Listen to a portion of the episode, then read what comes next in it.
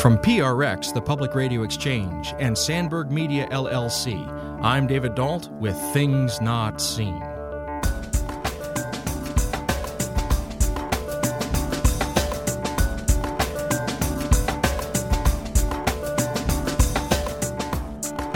What happened is that I began to write more about myself and about my own life and my own journey and reflecting on the ways that I had experienced God's presence in my own life story.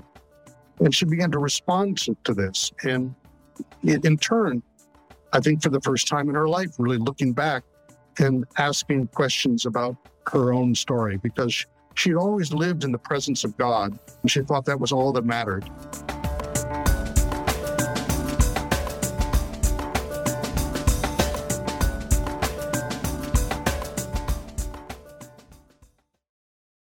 Things Not Seen is made possible in part through the generosity of our Patreon supporters. If you'd like to join them, please go to patreon.com slash notseenradio. That's P-A-T-R-E-O-N dot com slash notseenradio. Thank you. Welcome to Things Not Seen. I'm David Dault. Today we're going to be talking about a recent book called Dearest Sister Wendy, a surprising story of faith and friendship. It's a book that collects a series of letters between Sister Wendy Beckett and Robert Ellsberg. Sister Wendy Beckett was a consecrated hermit who lived on the grounds of the Quiddenham Carmelite Monastery in England. She's best known for her commentaries on art, both in the television series Sister Wendy's Odyssey and in many books. Robert Ellsberg is the publisher and editor in chief of Orbis Books. He's the editor of five volumes of writings of Dorothy Day and the author of many books on saints, including All Saints, The Saint's Guide to Happiness, and A Living Gospel, Reading God's Story in Holy Lives. Sister Wendy passed away, unfortunately, in 2018. We'll be speaking today with Robert Ellsberg. Robert Ellsberg, welcome to Things Not Seen. Thank you, Dave. So I, I was so enraptured by these letters, this correspondence between you and Sister Wendy Beckett.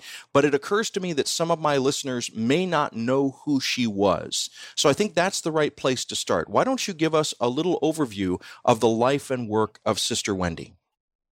Well, certainly. Sister Wendy became a very famous in the 1990s, as you mentioned, when she was discovered by the BBC and given her own television program, uh, Sister Wendy's Odyssey. She would travel around uh, to museums and just walk about and uh, call attention to various uh, paintings or sculptures that interested her, talk about them. And it was also in the United States on PBS. And she became a very unlikely celebrity for some years because uh, of her. There was a kind of quaintness about her. She was very small. She dressed in a medieval looking black habit. She had a kind of a little speech impediment.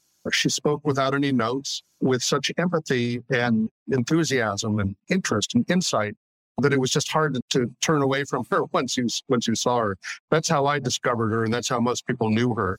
That was a, a kind of brief interregnum in her life, which was mostly uh, her earlier life as spent as a as a member of a religious community, the School Sisters of Notre Dame in England and in South Africa, which is where she was born, which was a teaching order. She entered when she was 16. She was born in 1930. And all of her childhood and all of her life, she had this deep mystical thirst for God and a desire to become a nun without really understanding that joining a teaching order meant that she would spend most of her time in the classroom with kids and teenagers, and which was not at all really what she felt called to. And over many years, she asked whether she could be relieved to spend more time in prayer and was always told, no, that's not God's will for you until finally she had just a complete physical mental breakdown, basically. And they decided, okay, we should just let her be. And she was dispensed from her order, from her vows, and allowed to adopt the life she was always attracted to, which was to become a hermit in England on the grounds of a Carmelite monastery. She was not a member of the monastery, but she lived in a trailer or what you call a caravan on the grounds of the monastery and devoted herself entirely to prayer she was really, some of your listeners might be familiar with Julian of Norwich, who, the 14th century anchoress, hermit in Norwich, not very far away from where Sister Wendy lived, who spent most of her life enclosed, you know, in a cell from which she never left, just devoted entirely to prayer and reflecting on her mystical experiences of God. She was somebody that, that I think Sister Wendy, both vocationally and temperamentally, identified with very much. But she was had an interest in art, and she began doing little reflections and writing about art just to raise some money for the monastery. And it was there that she was discovered, so so to speak, and put on this public stage, which was very uncongenial to her. But she turned out to have enormous charm and a kind of gift for this. And she really felt it was a ministry that talking about art was a way for her to to direct people in the direction of God, the source of beauty, for people who weren't familiar or comfortable with that kind of language. Now, when she got too old to do that anymore, she was very happy to go back to her regular life of solitude and prayer. And when she became too old to live by herself in this caravan, they moved her into a cell within the monastery enclosure. And that's where our relationship really took off, which was just in the last three years of her life. Well, and you're mentioning now about how she began as a school sister of Notre Dame and hadn't quite realized what all was involved with that in terms of the public facing aspect of her ministry. She wanted a much more cloistered life, a much more contemplative life. It, help us understand how she reconciled that with being on television. That is a tremendously public ministry. It makes you if you think about the parasocial relationships that people create with actors and characters on the TV, we feel like we have intimacy with these people. That must have been I don't even know the words, but how did she reconcile that with her desire to be contemplative? I never really heard a good explanation for that. It's not just that she her vocation she felt was to be a contemplative devoted to prayer, but as it became very clear as I got to know her more deeply through our correspondence, she was just temperamentally, you know, introvert. It does not even begin to describe it. she was a person who kind of could be in the world, but not of it. She liked people all right. She was able to be charming and she enjoyed meeting the people on her travels, whether museum curators or art critics or television producers or interviewers like Bill Moyers and people like that but she really held people at a distance. And somehow I think that Mm, perhaps made it possible for her. Someone else, more extroverted kind of person or more oriented toward interaction with other people, probably would have drowned in all of that experience. But somehow she was able to maintain her kind of interior sense of solitude, even when she was doing these things. When it was all over, she was very happy that it was over. And it was just a phase that she went through and she was glad it was over and was able to devote herself to what she considered her true vocation. But she felt that it had done some good and that maybe it was the most apostolic work she'd ever performed in her life.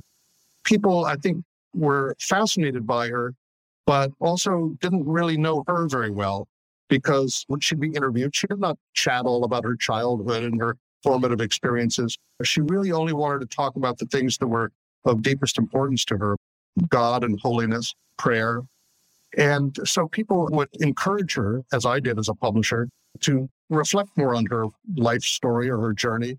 And she thought that was a ridiculous thing to do. It was of no one's, not only was it of no interest in nobody, but it was nobody's business in a way. And she thought that was absurd. So she had always maintained this kind of a certain cloak of invisibility, which I somehow found a way of penetrating. Well, for the sake of my listeners, as we're setting the table here, I also want to make sure it's clear to them from the outside, when you look at someone and you say that she's a nun, I think that we have a kind of very general picture of what that is. So, Sister Wendy was a religious sister. So, she was uh, part of a, the women religious, is the technical language.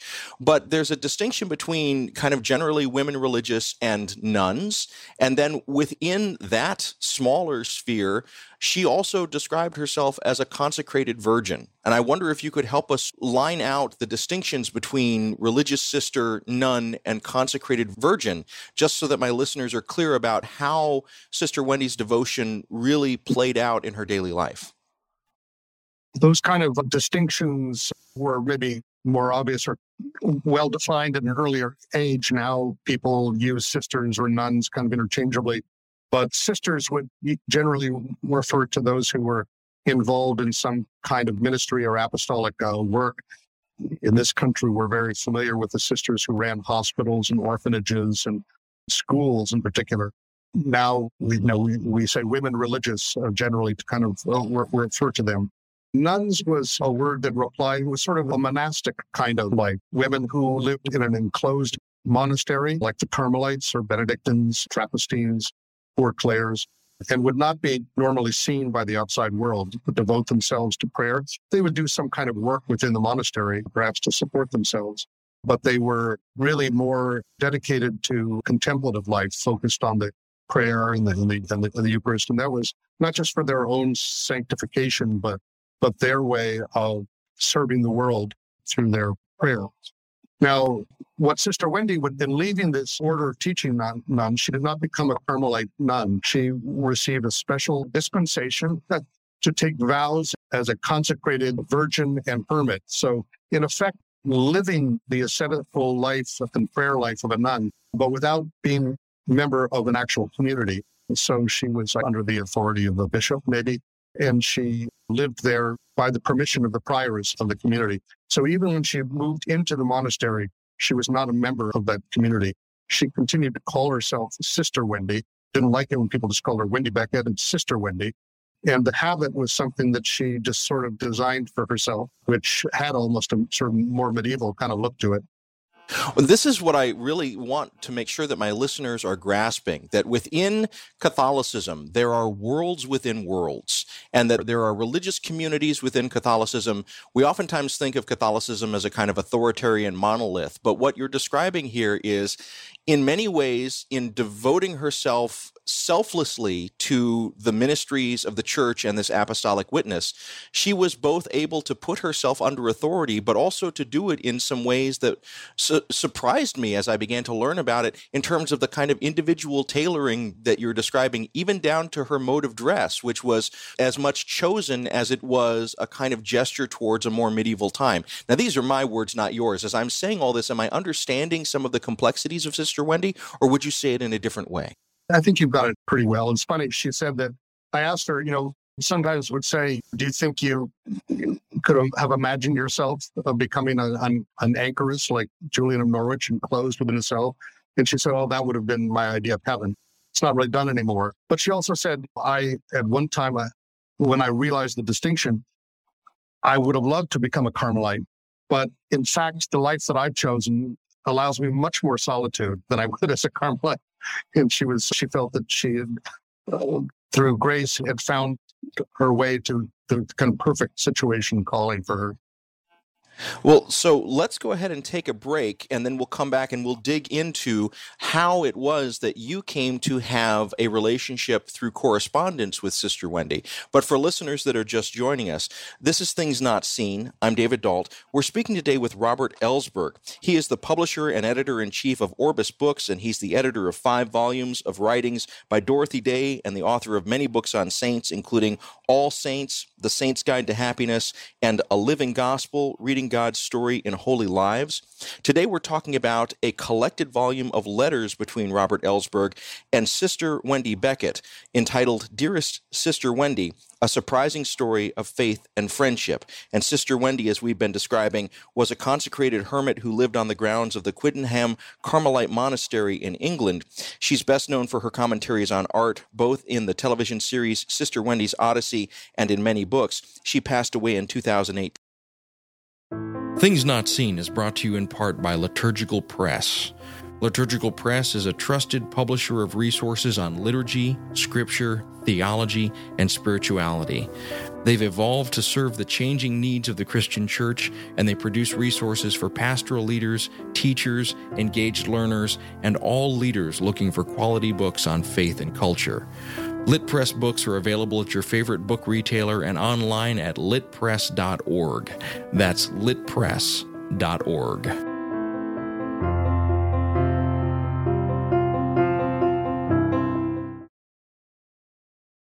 Welcome back to Things Not Seen. I'm David Dault. If you're enjoying these conversations, please go to our website, thingsnotseenradio.com. There you'll find close to 10 years of these sorts of interviews and conversations, all available for free for your listening pleasure.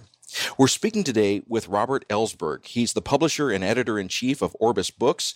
He's the editor of five volumes of writings by Dorothy Day and the author of many books on saints. Today, we're talking about a book that collects a series of letters of correspondence between himself and Sister Wendy Beckett, who was a consecrated hermit who lived on the grounds of a Carmelite monastery in England, best known for her commentaries on art and her television series Sister Wendy's Odyssey. Today, we're talking about this book, Dearest Sister Wendy, a surprising story of faith and friendship. Well, your connection to Sister Wendy, I'm sure that you knew about her from her work on Sister Wendy's Odyssey, her TV show about art. But really, it began, as I understand it, when she wrote to you as in your role as the publisher of Orbis Books, asking if she could get perhaps a damaged multi volume set of commentaries donated to her monastery. I wonder if you could flesh out that story for us. How did the correspondence and the relationship with Sister Wendy begin in this first phase when it was less intimate and more formal? Yes, it began. I should look up exactly what year that was, but I received a postcard or a little letter in Sister Wendy's handwriting with a little sticker on it, Sister Wendy Beckett. I, I immediately sat up straight. Uh, I knew her from the television program. I never imagined that we would ever have any contact with one another.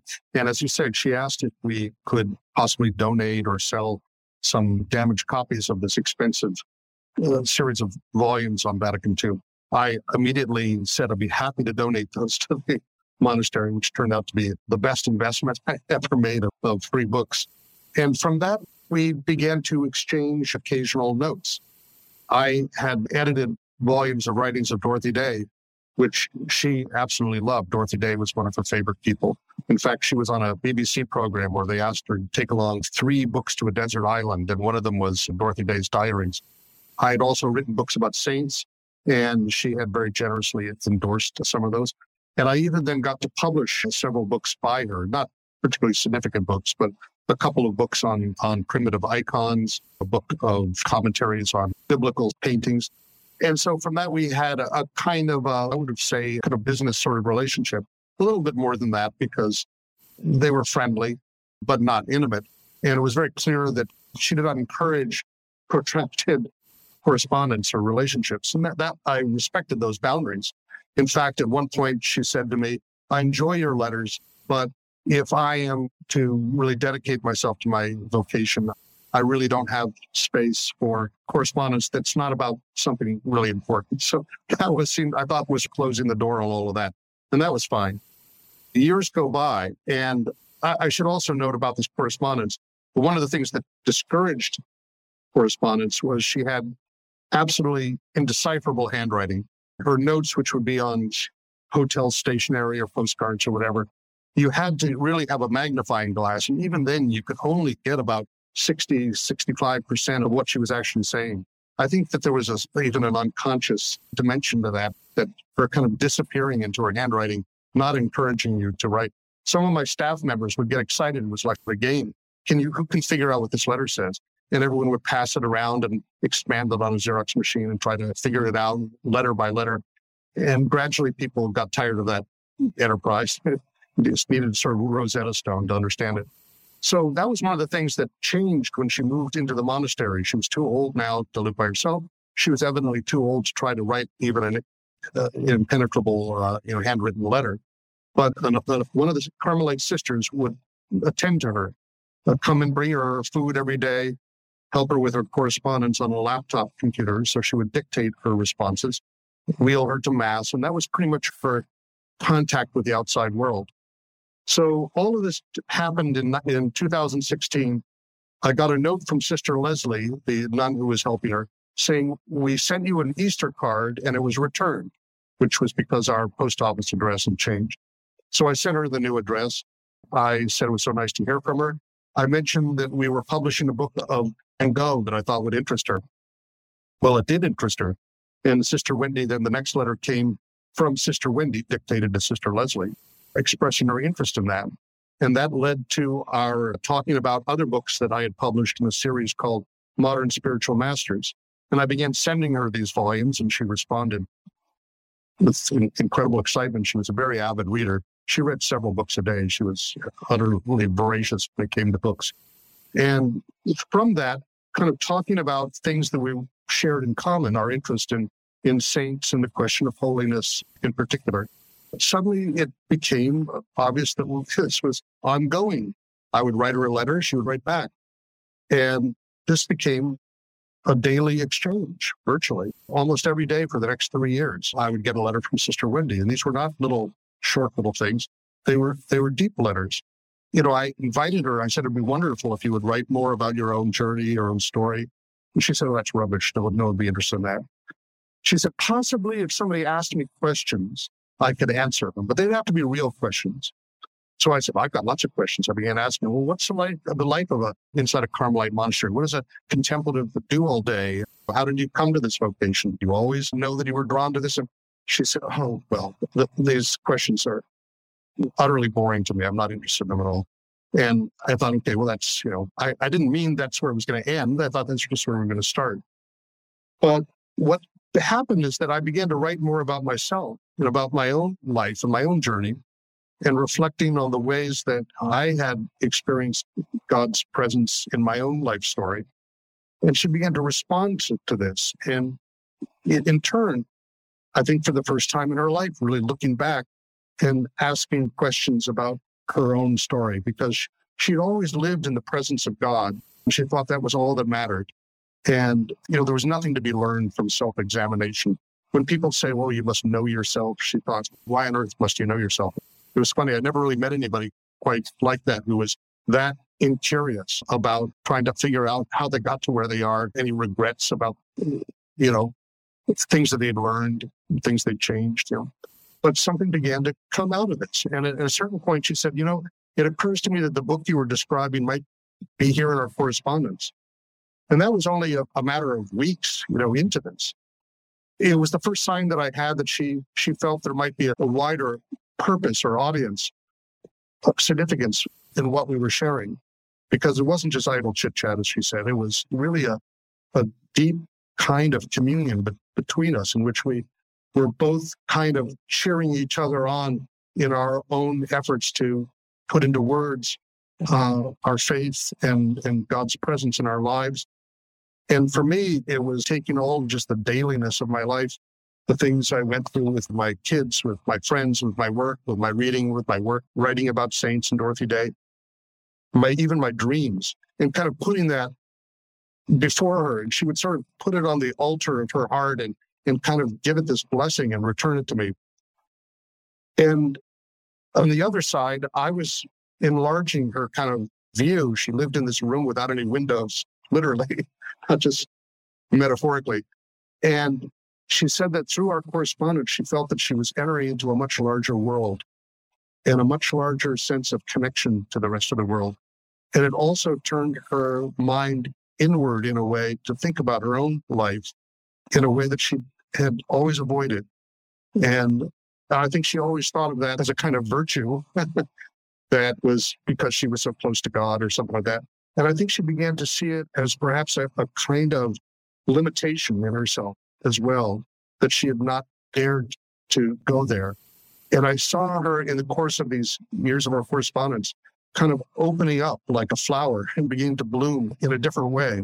And it, it certainly confirmed, I think, her feeling and my sense as we went along that there was something really miraculous happening in this correspondence that was meant to be shared with a wider audience. Let me take a moment and reintroduce you. If you're just joining us, this is Things Not Seen. I'm David Dault. We're speaking today with Robert Ellsberg. He's the publisher and editor in chief of Orbis Books, and we're discussing today a collected volume of his correspondence with Sister Wendy Beckett, who is best known for her commentaries on art, both in the television series Sister Wendy's Odyssey and in many books. The collected volume is called Dearest Sister Wendy A Surprising Story of Faith and Friendship. I want to return to something you said a moment ago in describing Sister Wendy. You described her as incurious, and you said that she lived for these years of her life when you were in correspondence with her in a windowless room. What that made me think of was Julian of Norwich, who's come up in our conversation already. And for listeners who are unfamiliar with Julian's story, she was an anchoress at a cathedral. What that meant was literally she was sealed into a room that was attached to the foundation of the cathedral. When this happened, a funeral was held for her and she was declared dead as far as the world was concerned. She had left her worldly life behind to devote herself wholly, Julian did, to this life of contemplation. And you mentioned that Sister Wendy might have liked something like that, but that was not an option to her in the modern world. But it strikes me that that might be a source of this kind of incuriosity. If you are already dead to the world, then why should it matter the story about yourself? Because the story, as far as you're concerned, would already be written. So I'm curious about this incuriosity and how her perception of herself as possibly dead to the world or of no consequence played into the ways in which she initially engaged in this correspondence with you. Well, you know, when I say in curiosity, I don't mean incurious about the world. And she was fascinated by art and literature. She read books on science and history. Uh, she didn't read the newspapers, but she she was very interested in what was going on in the outside world and everything I shared with her. What I was referring to was a, a, a kind of an aversion to self-examination.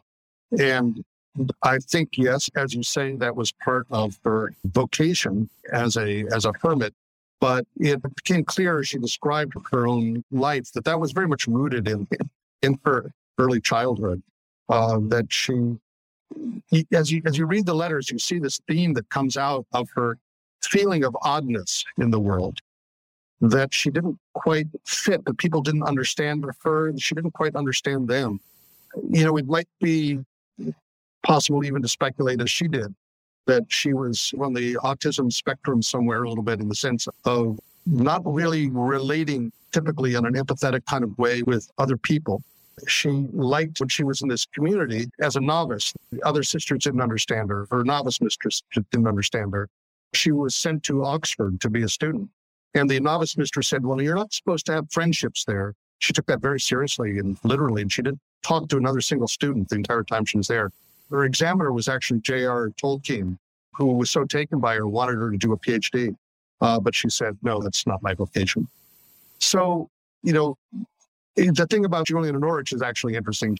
Now, Julian went into become an anchoress after having this deep experience of being sick almost unto death and then having these mystical revelations that were so deep and complex that she really spent the entire rest of her life analyzing them and writing about them in a couple different versions. And it may be that, that it was only in that kind of solitude of the her anchor hold that she could be undisturbed by the rest of the world that wouldn't necessarily understand what she was writing. She was writing something almost for future Christians to understand. And in fact, her work was not known for centuries and only in recent century has been discovered. And she's considered one of the kind of figures of all Christian history. Sister Wendy's view of God and Christ and the passion and the mercy of God, the love of God, the fact that we are enclosed in the love of God, had a lot in common with, with uh, Julian Norwich. But, but Julian Norwich did, like anchoresses at the time, had a window into the church and a window to the street where people could come and seek advice, spiritual counsel. Sister Wendy said, I would never have wanted that window on the street. I asked her, is it possible? Sometimes I've heard that Julian might have had a, had a cat as a companion, you know, to keep down the mice and the rodents. And she said, It's possible. For myself, I would not want a cat because sharing the space with another creature and that kind of affectionate friendship and relationship would be too much of a distraction from my life of prayer. So it, even though she was not enclosed, you know, lock and key, dead to the world in that way, she had sought her this kind of interior castle, as Teresa of Avila calls it, that she lived inside of. And that is how somehow I kind of found a, a key to open that up. And I would talk about things like the Enneagram, for instance. Some of your listeners know what that is, you know, kind of a, a popular device in, in counseling and spiritual direction for understanding different personality types and how that plays into your own spirituality. For instance, not all saints are alike, and a Saint Francis is very different from a Teresa of Avila or something like that. Thomas Merton is a particular kind of type and does not necessarily fit into the conventional monastic sort of mold. And she would say, I'm familiar with the Enneagram. Frankly, I find it repulsive. No interest in, in, in that sort of thing. And so that was, again, part of the story of what was so remarkable about this kind of journey in which she found herself becoming incredibly interested in everything about my life and what I shared with her. And that became a kind of mirror that allowed her to reflect and think more deeply about her own story. Well, and I want to return to something that you said a few moments ago about the way in which this correspondence began to deepen from formality into intimacy. And you mentioned that as you began to talk more about yourself, she began to open up more about herself. What strikes me about this, my wife was a hospital chaplain for a number of years, and she has taught me a lot about the way that vulnerability plays into human relationships. And that if you are wanting to create trust with someone, letting them know your own limitations and your own weaknesses is an invitation to them to begin to reflect on their own. Now, as I say this to you, I'm suggesting no subterfuge on your part, no, no trickery to try and get her to open up. But as I describe that mechanism of sharing your own vulnerability, inviting her own vulnerability, does that feel right to you? Or do you think that something else was going on here in this deepening correspondence? Well, another aspect of that vulnerability for Sister Wendy was that she really had a, a, terminal illness. I mean, she was in her 80s. But in the very first letter she exchanged with me, I, I learned that she had a, uh, a condition that was resulting in the hardening of her lungs making it increasingly difficult for her to breathe. In the course of these years, she kept having little heart attacks. She would break her arm, she all kinds of, of physical ailments. It was clear that she was slowing down and reaching the end of her life. And that was not something that she feared. That was what she felt was the culmination of, of her entire life. One of the things that became a common ground for us was kind of reflection that I'd been doing over some time. I've been writing about saints, holy people on a daily basis, as well as my books. And I had really come to this kind of uh, conviction that the message of the saints is not just in their writings or their spiritual, you know, wisdom or teaching or, or the things they did, but is in their actual life story, that their story is a kind of living gospel. And that's one of the reasons why it's so interesting to read about them and why they're inspiring not just because they did these amazing, miraculous things that we could never do, but that they make us look inward at God's presence in our own uh, story. You know, I think of someone like St. Augustine, for instance, who, who writes his confessions, and it's looking at his whole life in light of his conversion.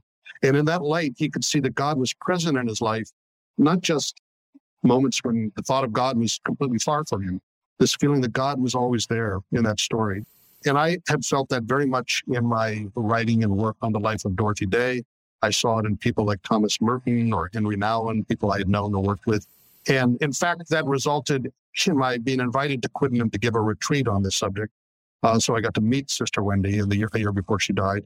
And it resulted then in a book that, that I, that I wrote, you know, during that last year or so called A Living Gospel, Reading God's Story in Holy Lives. So Sister Wendy was very responsive to that idea because she did deeply believe that we have this false idea that saints are this kind of perfect person, never had any flaws, never had any failures, uh, whereas she saw them as a, people on a journey, on a path. And maybe those we call saints or recognized went very far on that path. But it's a path that all of us are called to, to walk. And the important thing is not getting it all right, but for her, it was always the earnestness and the strength of your desire. I desire to be closer to God. And that's what God notices and cares about, and not the times that we fall short. That was something that she instinctively understood. And yet she had never really applied that to her own life story, going back to think about her childhood, her relationship with her parents, uh, some of the strangeness of things. I was so struck by the fact that here Sister Wendy had this deep sense that she was called to be a contemplative. And she chose exactly the wrong way to go about it, becoming a, a teaching sister. And yet she could have just walked away from that. But she felt that, in fact, she remained obedient and she let finally her own physical breakdown and the consent of her of her community set her free. And she ended up having, you know, ending up exactly where she was meant. And she was always then encouraging me to look more deeply at my own life in that way and to see the people who've been important in my life, the failures in my life, things that have broken my heart were as much a part of what had helped me progress on this path as the achievements, maybe even more so. If you're just joining us, this is Things Not Seen. I'm David Dault. We're speaking today with Robert Ellsberg. He's publisher and editor in chief of Orbis Books, and we're talking about a collected set of correspondences that he had over a three year period with Sister Wendy Beckett, who's probably best known for her commentaries on art, both on the television show Sister Wendy's Odyssey and in many books. The collected volume of correspondence is called Dearest Sister Wendy, a surprising story of faith and friendship. We'll be back in a moment. Welcome back to Things Not Seen. I'm David Dault. Each week on our program, we bring you a rich conversation about culture and faith. If you're enjoying these conversations, please go to our website, thingsnotseenradio.com. There you'll find close to 10 years of these sorts of interviews and conversations, all available for free for your listening pleasure. We're speaking today with Robert Ellsberg. He's publisher and editor in chief of Orbis Books, and we're talking about a collected volume that was recently published of correspondence between Robert Ellsberg and Sister Wendy Beckett, who is probably best known for her commentaries on art, both in the television series Sister Wendy's Odyssey and in many books. The collected volume is called Dearest Sister Wendy, a surprising story of faith and friendship. Well, throughout this conversation, we've been talking about various saints and other religious luminaries. We talked about Dorothy Day and Julian of Norwich and St. Teresa of Avila. But there are some other figures that arise in the correspondence between you and Sister Wendy. In particular, there's extended back and forth about Thomas Merton the monk who lived at the Gethsemani Monastery down in Kentucky, and also some exchanges about a more contemporary figure, Father James Martin. I wonder if we could talk about the way in which both of these figures enter into the correspondence between you and Sister Wendy. Let's begin with Thomas Merton. How did she feel about Merton, and how did her feelings change over time? I was very interested that the name Thomas Merton came up in our very first letters. Uh, she introduced his name. I had personally been very affected by Merton's work and read all of his work, had written about him, had visited Gethsemani, had published uh, the various posthumous books of his writing. So I was keenly interested in Merton, one of the key figures in my own spiritual life and journey. Sister Wendy was also fascinated by Merton. And as I discovered, was absolutely avid reader of his books. She would read them over and over again. I don't mean just the Seven Storey Mountain. I mean obscure volumes of his correspondence and and every volume of his diaries and, and everything he'd ever written, his poetry, which she didn't like. She would read these books over and over and over again. And she would always have this ambivalence. She would express, on the one hand, he's a genius. He fascinates me. Uh, of course, Merton was, you know, much younger than she was. You know, she, she almost talked about him as if he was like a, a younger brother or something. And yet she, there was always this undertone of, of disapproval that she felt that there was a falseness about him, that there was it all came too easily to him. He was too charming. He was too extroverted to be a real contemplative. He writes all the time about prayer, but he's, you know, writing, writing, writing all the time. She felt that he, in his journals, showed uh, a lack of spirit of obedience to his superiors, that he was always making exceptions for himself. And we would have back and forth about this because I felt that she was a little too hard on him. I said that what was exceptional about him is that he shared so much of his own story. He didn't want to present himself as this perfect monk. He left his diaries, his letters, and everything. And that he was clearly somebody who exemplifies a kind of what the Pope would call a journey faith, you know, somebody who was meeting God along the path and was always being called to kind of go deeper and reflect more deeply, to go farther into the heart of what his vocation was. And that led him from being this pious monk who wrote an autobiography about how he became a Trappist monk. But that wasn't the end of his story. And he even had this turning point that's very famous in, you know, the annals of Merton, where he says on the corner of Fourth and Walnut in downtown Louisville, uh, he had this kind of mystical revelation where he said he realized that he loved all these people, that he wasn't separate from them. He thought before, maybe as a monk, he was leaving all the sin of the world to enter into this kind of perfect life of prayer and being close to God. And he realized that there's there's no separation. He said it was like awakening from a dream of separateness. I loved all these people. They belonged to, to me. They're all shining like the sun. The gate of heaven is everywhere, he says. And it, it wasn't just a momentary kind of insight. It reflected a, a kind of, you know, turning point in his writing and in his spiritual attitude. After that, He, he says, My spirituality has to, it's like coming out of a chrysalis. It has to be much more engaged with the world and its problems and its sufferings, a deeper sense of compassion, a deeper sense of respect for other people who are not believers or, or of other faiths. He began exploring dialogue with Buddhism and Hinduism, religions of the East. He became very involved and engaged with questions of war and peace, nuclear war, Vietnam War, civil rights, etc. And that leads right up toward the end when he finally makes this last trip. He's allowed out of the monastery to go to a conference in, in Thailand where he, he, he died suddenly. So I see this as, you know, Merton is not just this one thing. He's a, a work in progress. And I said, perhaps he represents a kind of bridge between an older ascetic kind of model of monasticism and a, and a kind of contemplative life that's more open to the world and accessible to other people as well who are inspired by his writing. Well, she would have nothing, none of that. And we would go back and forth, really heated kinds of arguments about it. I would always yield because I'm a type nine on the Enneagram and, say, well, I'm more about these things than I do, but this is how it seems to me. So she never let the subject of Thomas Merton drop, though, always bringing it up. At one point, I said, I referred to, you know, he who will not be named, you know, Merton. You know, the, the Pope Francis came to, to America and singled out Dorothy Day and Thomas Merton and Martin Luther King and Abraham Lincoln as you know, four great Americans and everything.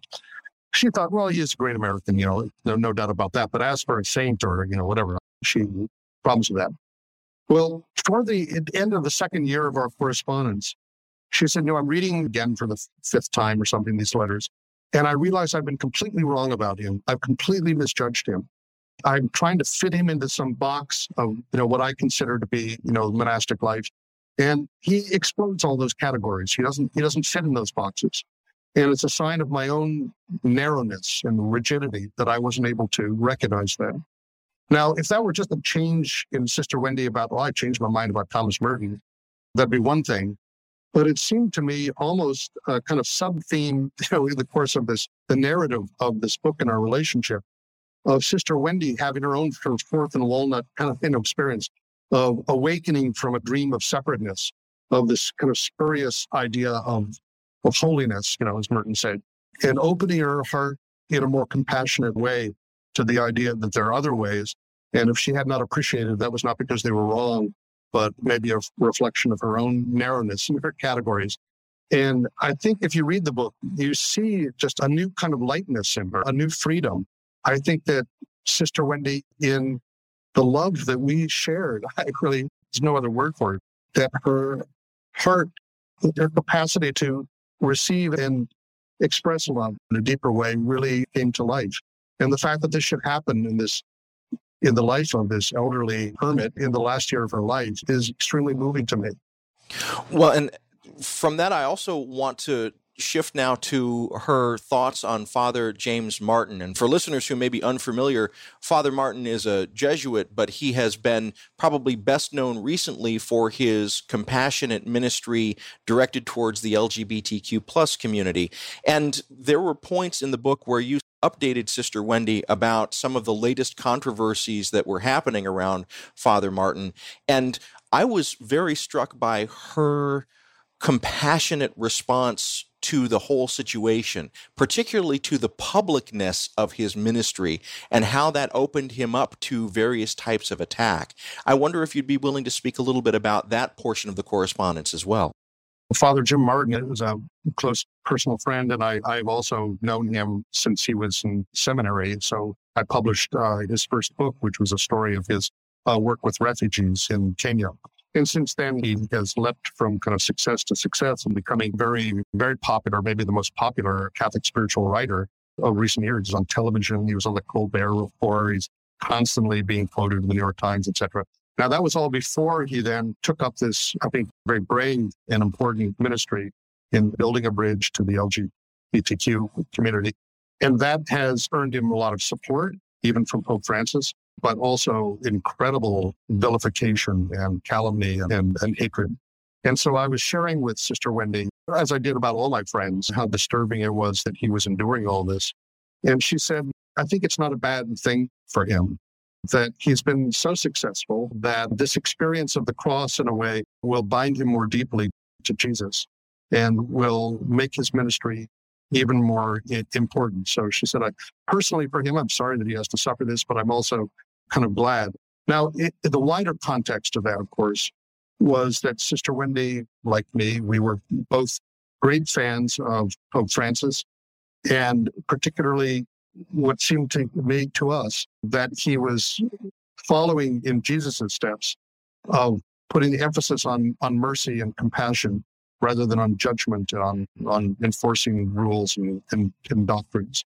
Uh, really seeing God in other people with all of their, the messiness of their lives and loving them. And so she felt very much, it was a kind of theme in a lot of our writings as well, this kind of incredulity that there were so many people, bishops and cardinals and theologians and whatever, who felt such anger toward Pope Francis because of his more merciful brand of Christianity.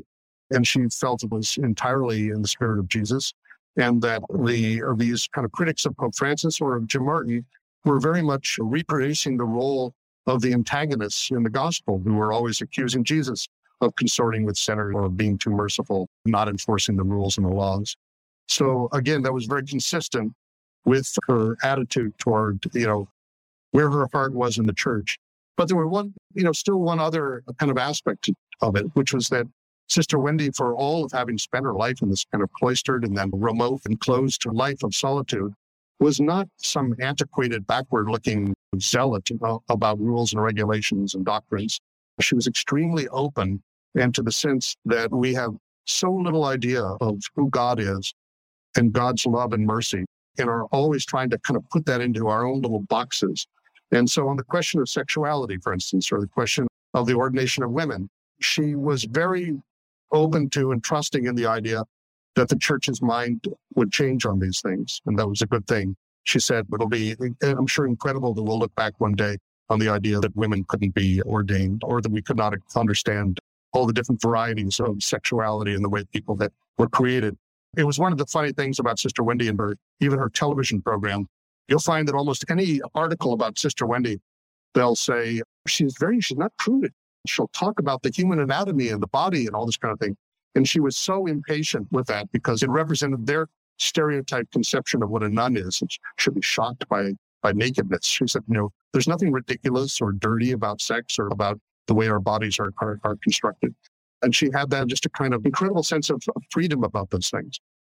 So you mentioned something a moment ago regarding Father Martin, and that was she looked at his fame and that these attacks on him were perhaps a corrective to help to keep him humble. And you use the word the experience of the cross. And what strikes me is that at several points in the correspondence with Sister Wendy, she thought about her own frailty in exactly that kind of language. And I'm going to paraphrase here, but she had a fall or some kind of illness, and she would say, This is just a small sliver of what our Lord endured for us. And it made me think of the last years of Pope John Paul II, where he literally lived his illnesses in public as a way of pointing towards Christ. And she, it seemed to me that Sister Wendy was very much looking at these moments of mortality, these little reminders that she was limited by her human body, as ways of pointing both herself and others towards the suffering and the grace of Jesus Christ. Now, these are my words, not yours, but as I'm saying this back to you, does that sound right, or would you say it in a different way? Well, I would say that a lot of that is kind of boilerplate religious language that almost any nun would, would uh, identify with. And this idea that we find meaning in our suffering in identifying with the sufferings of Christ if we accept that in the spirit of love, that there's no experience that takes us away from God, and that holding on to God in prayer in those kind of experiences even uh, gives a, a, deeper kind of power and impact to our prayers and our intentions. But she also believed that that the cross and the resurrection are kind of intimately connected to each other and that all of our life is a kind of stripping away in order to enable us to experience life more deeply. And that goes right up to the end of our lives and our ultimately our death. That the death, that suffering does not have the last word. And we can look at that as a kind of enemy, you know, uh, that's depriving us of our happiness, or we can uh, just look at it through the cross as a as a as a mystery in which uh, we're not separated from God because God experienced this most intimately the cross. As we're moving towards the end of our conversation, I recognize that I'm asking you a question that probably you could speak at length for hours about. I'm wondering if you would be willing to share with my listeners how you see now looking back how your life has been altered and changed by this relationship and correspondence with Sister Wendy. It's wonderful to, to feel that there's somebody who kind of really knows you in the deepest way. Uh, and sometimes we get to know one another through working together, living together. It's a, an unusual experience to get to know someone so deeply that you've never met. It became a kind of sacred space, really. I felt like I was on, on holy ground. And holy ground didn't mean that we just talked about God. It meant that in that perspective, everything that I talked about, the flowers out, outside, the difficulties I was having at work, problems in relationships with members of my family, all these experiences of love and loss, that they were all blessed and God was present in that space. And having that experience with Sister Wendy made it so much more possible for me to see that more widely in, in my own my own life. And I after it was all when it was when she died, I spent weeks just reading through the whole thing. And of course what what appears in the book is is only about a third of, of, of all the words that we exchanged. And afterwards, I thought, what in the world was this miracle, like this kind of meteor of grace that landed in my life? And I knew that I would never be the same again. It gathered up all kinds of things that I knew or I believed or I'd experienced. And she kept on always saying, Do you have any idea how blessed your life has been? And that often had to do with extraordinary people that I'd experienced. But it also meant my kind of healing through painful experiences in, in, in my life, coming to wholeness and being able to accept those broken places with more compassion in my own life. And, and I hope more compassion toward others. Well, Robert Ellsberg, I have to say, first of all, because you have lost a friend, I just want to express my deepest sympathies on that front. But also, I want to express my joy because this correspondence that you have brought into the world in this volume, Dearest Sister Wendy, was a blessing to me to read. I'm sure it will be a blessing to my listeners. I'm so grateful for the time and care that you and Sister Wendy put into building this correspondence. Thank you for going back, sifting through the voluminous contents of it, and finding ways to give us themes and through paths so that this volume not only has a glimpse into a deepening intimacy, but a coherence that will help us all as readers to deepen our own spiritual lives. Thank you for taking the time to compile this book, but thank you especially for taking the time today to talk about it with me and my listeners. Thank you very much, David. It's been a real pleasure and a privilege. We've been speaking today with Robert Ellsberg. He is publisher and editor in chief of Orbis Books. He's the editor of five volumes of writings by Dorothy Day and the author of many books on saints, including All Saints, The Saint's Guide to Happiness, and A Living Gospel Reading God's Story in Holy Lives. Today we've been discussing a collected set of correspondences between himself and Sister Wendy Beckett, who is probably best known for her commentaries on art, both in the television series Sister Wendy's Odyssey and in many books. The volume is entitled Dearest Sister Wendy A Surprising Story of Faith and Friendship. Things Not Seen is produced by Sandberg Media LLC. We're distributed nationally by PRX, the Public Radio Exchange. Today's show was recorded at the William Adams Studios in beautiful Hyde Park here on the south side of Chicago, Illinois. Our studios have a home courtesy of the Zygon Center for Religion and Science, part of the Lutheran School of Theology at Chicago. Neither Zygon nor LSTC are responsible for the content of this program. Our theme music is composed by Gene Kija. Our show is made possible in part by the generosity of supporters on Patreon. You can find out how to help us create great programs by going to patreon.com slash notseenradio you can follow us on Twitter at Not Seen Radio. Visit us on Facebook and like our page to receive regular updates about the show and find out more about our guests. That's facebook.com slash Things Not Seen Radio. And you can sign up for the free podcast, listen to old shows, send us an email, and find out more about our guests if you visit us on the web at thingsnotseenradio.com. I'm David Dault, and we'll be back next week with more conversations about culture and faith. Please join us.